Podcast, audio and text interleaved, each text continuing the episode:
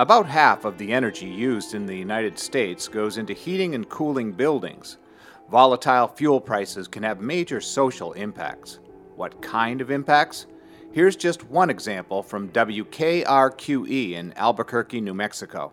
With more than 130 campuses spread across the city, Albuquerque Public Schools has a lot of buildings to maintain. We spend about $18 million a year in, in um, utility costs, including gas, electricity, water, and sewer. That's about $50,000 a day. It is a big bill and one the state's largest school district would like to trim as it tries to find new ways to deal with the shrinking budget. You can understand why companies such as Trane, a manufacturer of heating and cooling equipment, want to work more closely with utilities.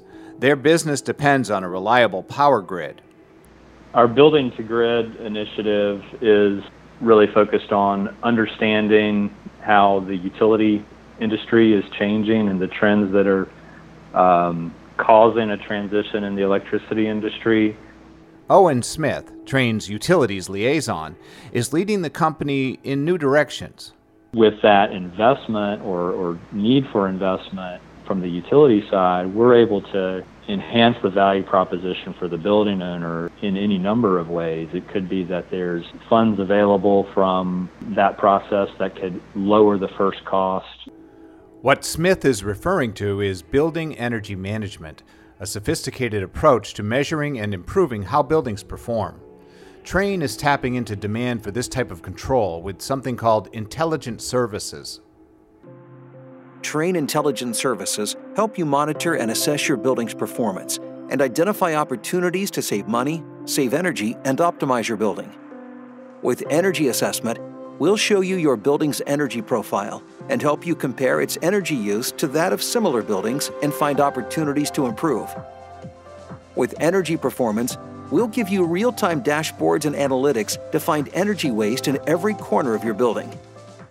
Smith says three key changes are dramatically affecting utilities flat sales in the utility sector, a rapid influx of renewable energy, and new regulations that affect coal burning plants. Here's CBS affiliate WAIT with more. The government says the price of electricity is about to go up. Dozens of coal burning plants may shut down over the next three years because of tighter regulations and competition from cleaner sources like wind, solar, and natural gas. Coal produces 40% of the nation's electricity. The Energy Department predicts power prices will increase 4% this year and an additional 13% by the year 2020. With utilities under so much pressure to modernize and convert to clean energy, Smith says that optimizing buildings can buy them some time. Trane's Building to Grid initiative offers them support as they make that transition.